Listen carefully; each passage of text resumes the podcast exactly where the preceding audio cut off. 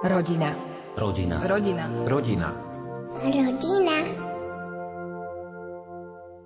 Spoločne vyvinuli hru pre smartfóny. Zaujímavá je tým, že ju môžu hrať nevidiaci aj vidiaci. Dnes sa vyberieme až do Brna, tam žijú manželia Jana a Miloš Kuklovci a taktiež vodiaci pes. Jana je totiž nevidiaca. Viac už zistil Ondrej Rosík. Janka, vám sa zrak zhoršoval postupne. Ovplyvnilo to, predpokladám, vaše detstvo, dospievanie? Já jsem přestávala vidět postupně od svého dětství, protože mám nemoc, která je vlastně jako dětské revma. Jsou to různé záněty tkání a u mě to byly právě záněty v očích, takže jsem kvůli těm zánětům postupně přestávala vidět od skoro narození a přestala jsem úplně vidět někdy kolem maturity. Před svým 18. rokem jsem už neviděla nic. No a myslím si, že mě to ovlivnilo v tom smyslu, že právě protože to nebylo jenom o zraku, ale je to vlastně autoimunitní onemocnění, takže já jsem se nemohla moc onemocnět, nachladit. Vždycky potom, když jsem měla nějakou rýmu, bolení v krku, tak jsem zase o kousek hůř viděla, takže jsem byla hodně chráněná, abych právě žádnou nemoc nedostala. Tak jsem hodně seděla doma, hodně jsem četla, takže jsem byla takové dítě, které třeba neběhalo s ostatními po ulicích, byla jsem hlavně doma, ráda jsem si četla. Právě potom, když jsem přestávala vidět, tak bylo to, co mě nejvíc trápilo, že si už nebudu moc číst. Stejně vždycky říkám, že jsem přestávala vidět ještě v tu dobrou chvíli, protože v té době už byly počítače s hlasovým odečítačem. Když jsem zjistila, že takový počítač existuje, tak jsem najednou měla velkou radost a říkala jsem si, tak to je výborný, zase můžu si číst knížky, můžu se těšit na vysokou školu, mám před sebou zase nějakou budoucnost. Predpokladám, že rodičia, rodina to nejako prežívali a vnímali, že vlastne sa ten zrak zhoršuje? Určitě, to si myslím, vždycky mám pocit, že asi pro rodinu a moje rodiče to bylo ještě těžší než pro mě, protože já jako dítě jsem to asi brala tak nějak víc bez starosteně, když mě to samozřejmě trápilo. Všechno kolem sebe jsem si uvědomovala. Samozřejmě si myslím, že rodiče se tím trápili ještě víc, ale zároveň jim patří neuvěřitelný dík, protože právě oni se snažili, abych si ten svět kolem sebe užila ještě dokud ho vidím, takže si myslím, snažili hodně věcí ukazovat a potom, i když jsem přestala už vidět, tak jsem od nich měla vždycky nekonečnou podporu. I když to pro ně bylo určitě hodně náročné, tak pro mě byly vždycky obrovskou podporou. Aby aj naši poslucháči mali nějakou představu, ako vidíte teraz? Nevidím vůbec nic, vidím jenom trošku světla, ale opravdu to musí být velký světelný kontrast. Takže když jsem třeba v noci v místnosti a rožne se tam světlo, tak já vím, že se rožlo, ale už nevím, odkud je, jakou má barvu, jenom cítím, že tam to velké světlo je, ale třeba když je běžné denní světlo a svítí se nějaká lampa třeba v pokoji, to nepoznám. Nebo třeba poznám, že venku svítí sluníčko. Vždycky mám ráda, když je slunečný den, protože cítím to sluníčko, ale jinak nevidím už vůbec nic. Počas štúdia, aj teraz pri práci, aj vo voľnom čase vám pomáhajú kompenzačné pomôcky, či už je to dotykový telefón s hlasovým výstupom alebo notebook s hlasovým výstupom, ale máte aj takú živú kompenzačnú pomôcku vodiaceho psa? Živá kompenzační pomůcka leží tady vedle mé židle, je to můj čtyřnohý kamarád, vodící pes Safi. Bohužel technologie ještě nejsou dokonalé, že by mě pomáhaly i schůzí, když se pohybuju v neznámém prostředí, potřebuju někam dojít, třeba z domu do práce, tak mě pomáhá můj vodící pes.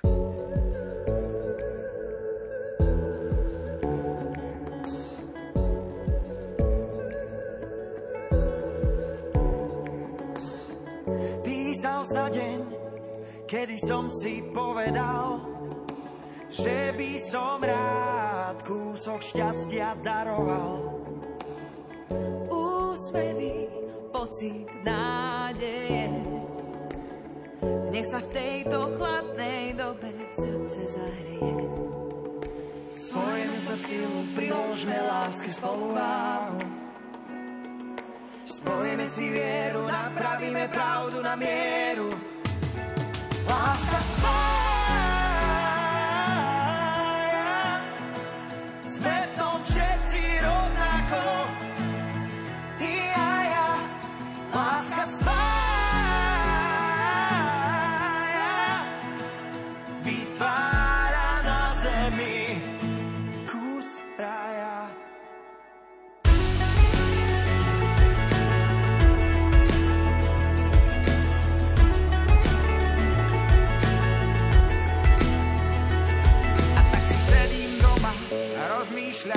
kam ma to asi zavedie. Obzerám sa dokola a hľadám to znamenie. Verím, že bude dobre a hudba bude dôvodom, že stretneme sa v kruhu úprimnom a pokornom. Spojme sa silu, priložme lásky spolu váhu. Spojme si vieru, napravíme pravdu na mieru. Láska spája.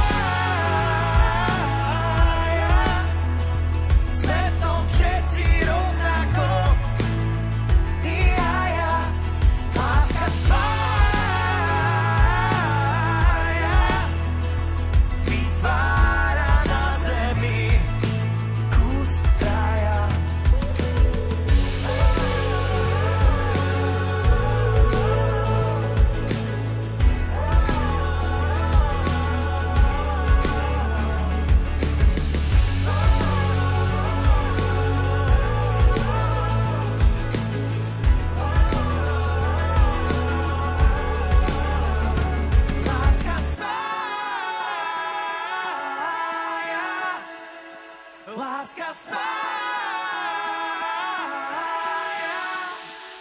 Láska svá.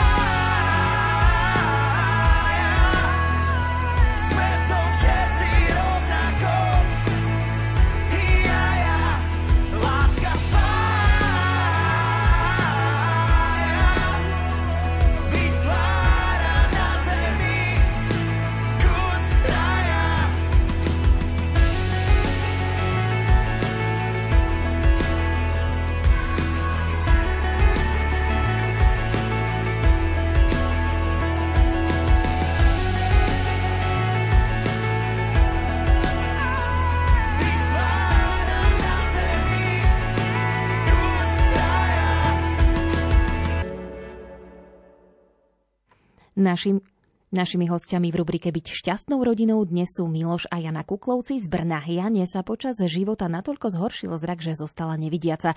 Študovala žurnalistiku a religionistiku, pracuje v rádiu Proglas. Jej manžel Miloš je informatik, pokračuje Ondrej Rosík. Ešte nedostal slovo váš manžel Miloš, tak teraz to napravíme. Miloš, skúsme trošku zaspomínať, ako ste sa s Jankou spoznali, aké bolo prvé stretnutie, ako sa to stalo. Tady se vrátíme do vysokoškolských let, kde Jana, jak zmiňovala, studovala religionistiku a já jsem v té době přijel do Brna studovat taky vysokou školu. A tam na té vysoké škole jsem potkal kamaráda, ten kamarád chodil s kamarádkou od Jany. A tak nějak je napadlo, že by bylo super nás seznámit, takže oni udělali takovou tu kolejní party, tam se sešlo x lidí a my jsme se tam potkali s Janou a hnedka na první pohled jsme si padli do voka, protože jsme měli spoustu společných zájmů, takže hnedka po té party jsme se jako začali výdat a vlastně jsme spolu už nevím, 15 let, 14? Přes 14, Přes 14 let, let, skoro 15 let. Predpokladám, že v nejakej fáze asi na začiatku ste riešili ten zrak. Predsa len nevidiaceho partnera, nevidiacu partnerku nemá človek každý deň.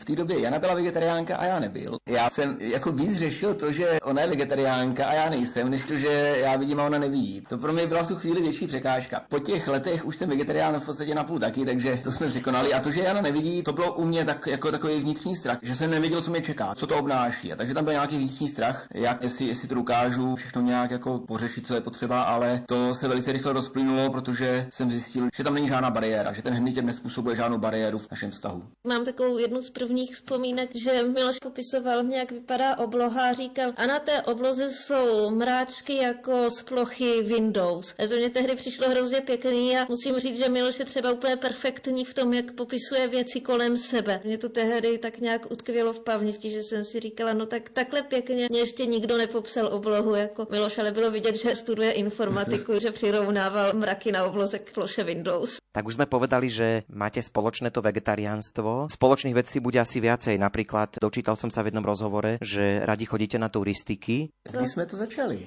No my chozením? jsme začali až právě s naším vodícím psem, protože nás hrozně bavilo vidět, jakou ona z toho má radost, že jdeme na výlet a vždycky běhala dopředu, dozadu, kolem nás a nás to začalo bavit chodit do lesa, do přírody. Motivoval nás vlastně náš vodící pes a ten terén, to je někdy docela výzva, ale my už jsme s Milošem za těch 14 let tak zažili, žití, že i třeba Miloš už ví, jaký trasy zvládnu, který nezvládnu. I když nevidím, tak se bojím docela výšek, takže nerada třeba chodím někde v prudkých svazích nebo tak, ale třeba jsou poměrně náročný kamenitý cesty, kde se musí dávat pozor, jak člověk šlápne, ale teda já musím říct, že zatím jsme ještě ani jednou neměli nějaký i sebe menší úraz, tak snad nás to bude takhle to štěstí provázet a dál, ale právě jak říkám, jsme s Milošem ze žití, takže on mě vede a když přijde nějaký náročnější úsek, tu cestu popisuje, případně mě pomůže, asi to třeba i osahám, kam mám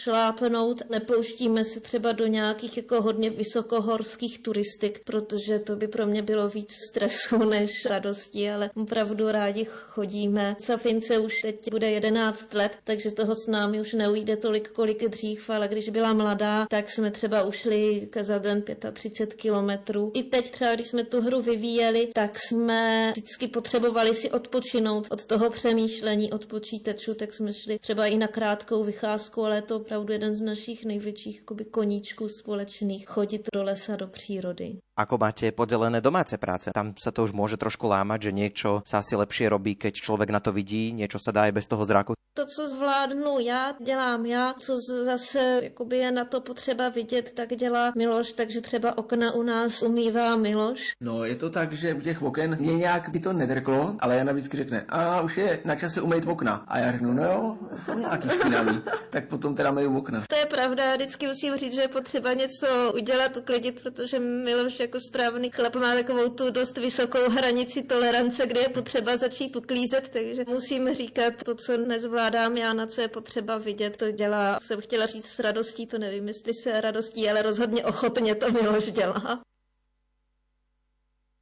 Jana Miloš Kuklovci majú ešte jeden spoločný projekt audiohru pre smartfóny, ktorú môžu hrať aj nevidiaci a vidiaci. Viac povieme už po piesni. Radio.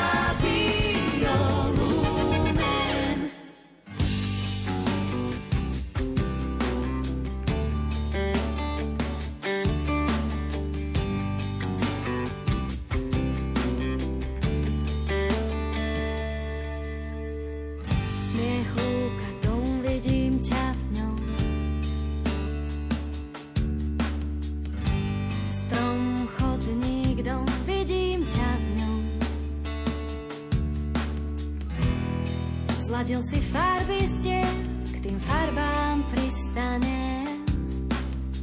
Smiech lúka dom, vidím ťa v ňom. Spev úsmev rám, vidím ťa tam. Tvoj hlas si uchovám, jarné chvíle mám. Vrátil si do múdy,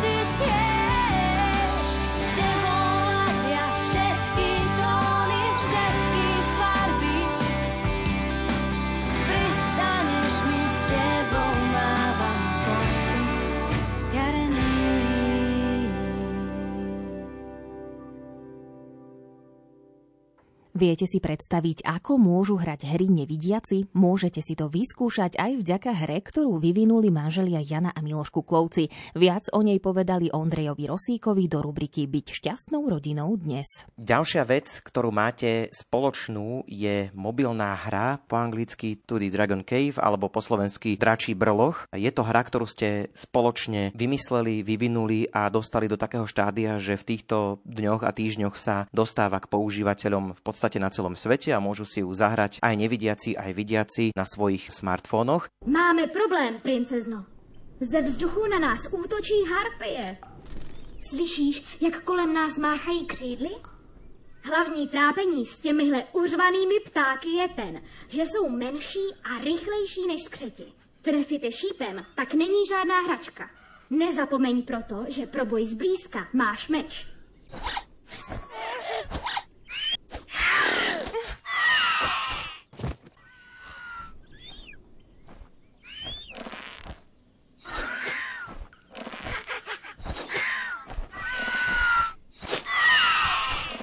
Poďme pekne ale po poriadku od začiatku. Ako sa to stalo? Ako vznikol ten nápad vyvinúť hru pre nevidiacich a vidiacich, aby si niečo takéto mohli na svojich smartfónoch zahrať? Nikdy si už před deseti rokama byla nějaká hra na iPhone, kterou ráda hrála, ta byla přístupná, ale pak ty iPhony změnily nějak architekturu toho operačního systému a najednou ta hra už nebyla tím vývojářem podporovaná tom systému, takže já nehrát nemohla. To byl jako okamžik, kdy mě jako mrzelo, že ona najednou přišla tu věc, kterou měla ráda. A pak taky já hraju moc rád počítačové hry a mám jich plnou knihu, no ještě jsem nestihnul zahrát ani půlku. A tak vždycky, když něco hraju, tak jdu za Janou a povykládám mi třeba o tom, co se tam děje, jaký je příběh a tak. Ale pak mě právě mrzí, že ona by si taky ráda zahrála, ale je toho velice málo, co by mohla si zahrát. Takže vlastně tyhle ty dvě věci té hlavě furt nějak byly a furt jsme měli nějakou práci, něčím jsme se zabývali, ale pak zase přišla nějaká další ta životní fáze, kdy já už jsem pro tu firmu jednu pracoval 6 let a říkal jsem, že i když to byla super prostě práce a super lidi, tak už jsem začal cítit, že je potřeba zase zkusit něco nového. A tak jsem říkal, dobrý, tak tady skončím a dám si dva, tři měsíce na to, abych promyslel, co dál. A během toho mi napadlo, že bych zkusil udělat tu hru a něco měla tak ráda. A tak jsem se do toho pustil a jak jsem tam začal jako řešit ty věci, tak Jana se ke mně přidala a začala taky mít nápady a najednou jsme zjistili, že už nedělám tu hru, co jsem chtěl udělat Janě, ale že vlastně tvoříme něco, co je naše. Čím víc jsme nad tím přemýšleli, tím víc to rostlo. Až jsme se dostali jako do bodu, když říkám, dobrý, jak nebudeme tady dělat jenom hru pro radost jednomu člověku, ale zkusíme prostě vytvořit něco, co bychom mohli potom i nabídnout normálně, když komerční firma dělá hru, tak stejným způsobem.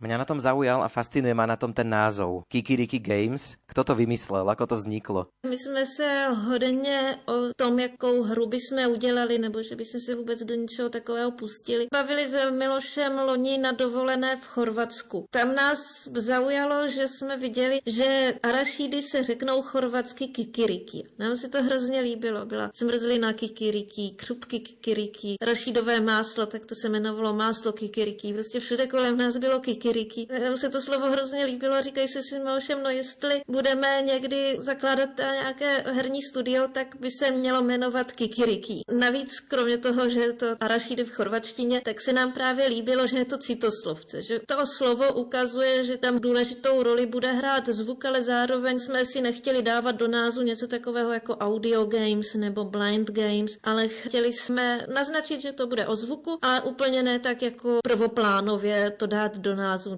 Na hre okrem vás dvoch spolupracovali aj ďalší nevidiaci. Konkrétne aké tie činnosti robili nevidiaci práve pri vývoji tejto hry?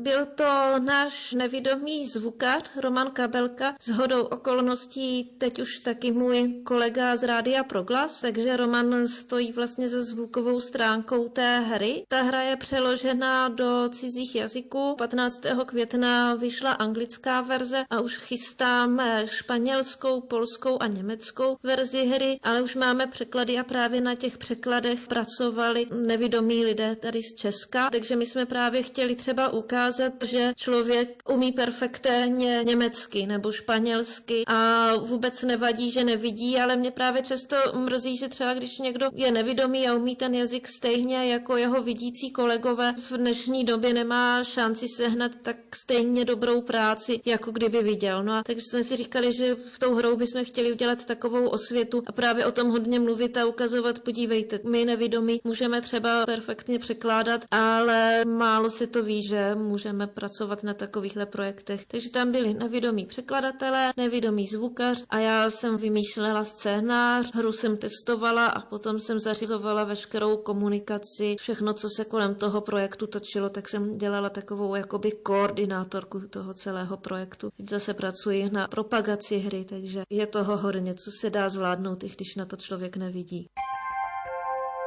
Rodina. Rodina. Rodina. Rodina. Rodina.